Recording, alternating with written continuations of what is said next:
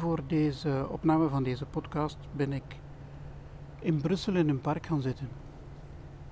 Een kwestie van een beetje de rust van mijn bureau te verlaten en werkelijk de wereld in te trekken.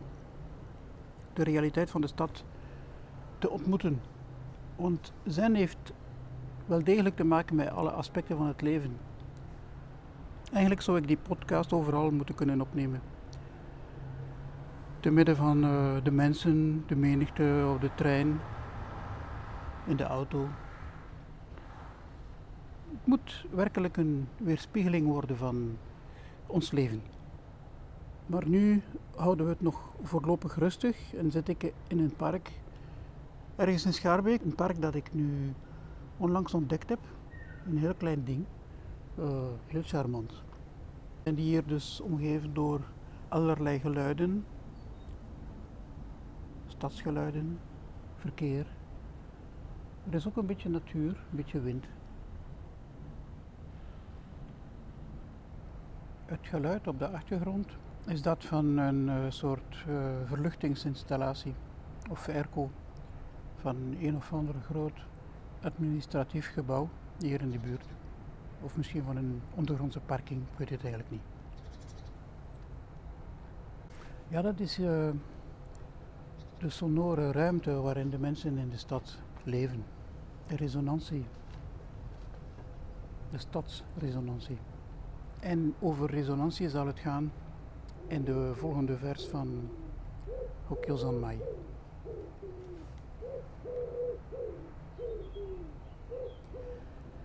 Al behoort het niet tot de wereld van samsara, het is niet zonder woorden. Het is als kijken in de kostbare spiegel. Vorm en reflectie kijken elkaar aan. Je bent haar niet, maar de reflectie ben jij. We beginnen met het begin. Al behoort het niet tot de wereld van samsara. Het verwijst naar heel de kwestie van meester Tozan. De kwestie van zoheid. De dingen zoals ze zijn. Het, de realiteit, bruut. Het kan ook refereren naar de concentratie van zazen die meester Tozan vergelijkt met een spiegel. Die zoheid verwijst naar het antwoord van de leraar van meester Tozan. Tozan had hem gevraagd: Wat moet ik later antwoorden op de vraag wat uw onderricht was? En uh, meester Yunyan had geantwoord: Enkel dat. Het it in het Engels. Het gaat werkelijk om ons zelf, ons identiteit, onze zelfidentiteit. Maar niet zoals wij die waarnemen vanuit ons ego, maar vanuit de concentratie van zazen. Zelfidentiteit zonder ego-identiteit. Dus al is het niet een product van de wereld, al is het niet iets dat geconstrueerd is, iets wereldlijks. Toch, zegt meester Tozan, is het niet zonder woorden. En dat is wederom een straffe uitspraak, omdat meester Tozan, de man die aan de kracht van de woorden twijfelt om de Dharma uit te drukken, zegt hier dat we wel degelijk woorden moeten kunnen gebruiken. Het behoort niet tot het rijk van onze perceptie, maar het spreekt wel degelijk tot ons. Hoe je draait of keert, we moeten leren leven met die dharmische contradicties. Het is een beetje zoals die vers in de Shodoka. Zijn stilte is welsprekend. Zijn taal is de stilte. Hoe kunnen wij voorbij de wereld van onze zintuigen, van ons mentaal vermogen, van ons bewustzijn, het dharma uitdrukken.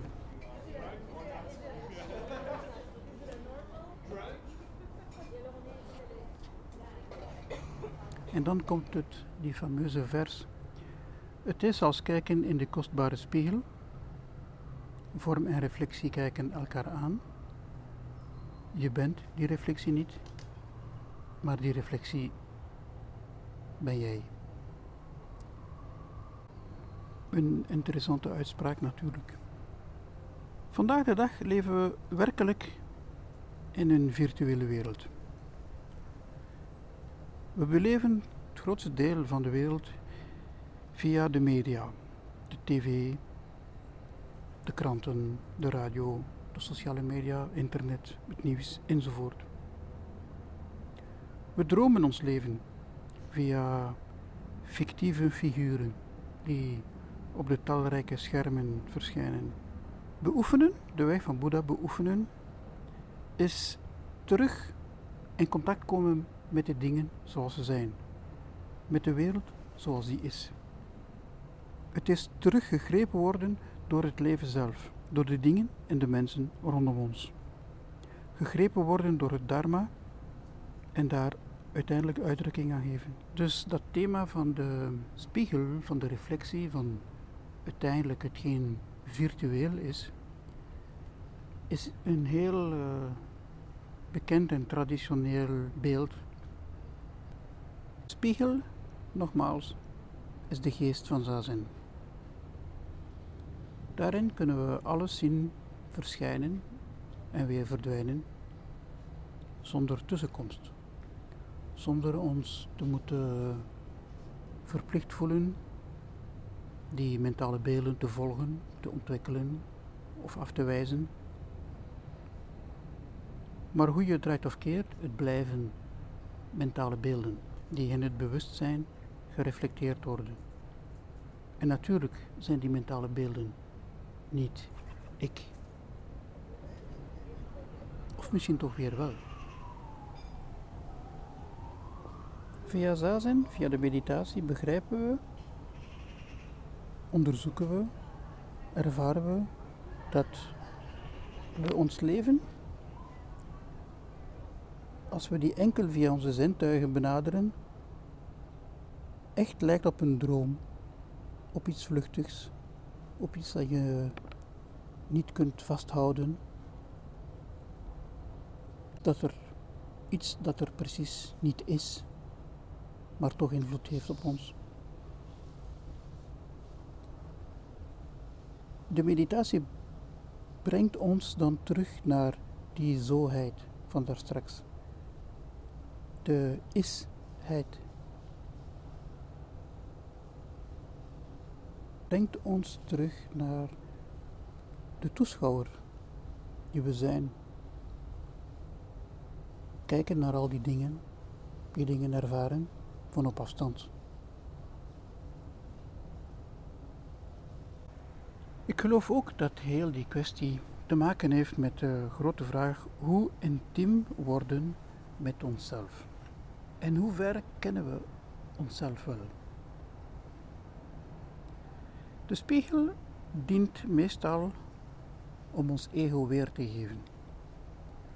Het is via de spiegel dat we volwassen worden, dat we ons ego als kind hebben geconstrueerd. We kijken s morgens in de spiegel om te zien of we er goed uitzien en overdag maken we selfies met onze smartphones. Dat is ook een soort spiegel om ons zelfbeeld naar de buitenwereld te brengen. Maar het is ook via die spiegel, van de meditatie dan, van zazen, dat je kunt doordringen tot je ware zelf. Tot die reflectie van de Boeddha in de spiegel, die niks anders is dan jezelf. Meester Tozan begreep het antwoord van zijn leraar niet. Het is pas vele maanden later, wanneer hij een rivier overstak, dat hij de reflectie van zichzelf zag in het water en ontwaakte aan de realiteit van de woorden van zijn meester. Enkel dat, zoheid. Je zou kunnen vermoeden dat zonder het water er geen reflectie zou zijn. Maar de reflectie waar meester Tozan het over heeft, is altijd en overal aanwezig. Alleen, zonder het medium water blijft het onzichtbaar, zoals zonder zazen Boeddha niet kan verwezenlijkt worden. Boeddha, die wel degelijk de reflectie is in de spiegel van zazen. En dat zijn wij op dat moment. Je moet niet beoefenen om de spiegel te bereiken. Je moet niet beoefenen om de spiegel een glans te geven. De beoefening zelf is de spiegel. De reflectie, het ontwaken, is als een soort echo. Iets dat resoneert. Het ontwaken resoneert vanuit Zazen. Met alle Boeddha's. Met alle voelende wezens. En terug naar ons. Naar de beoefenaar.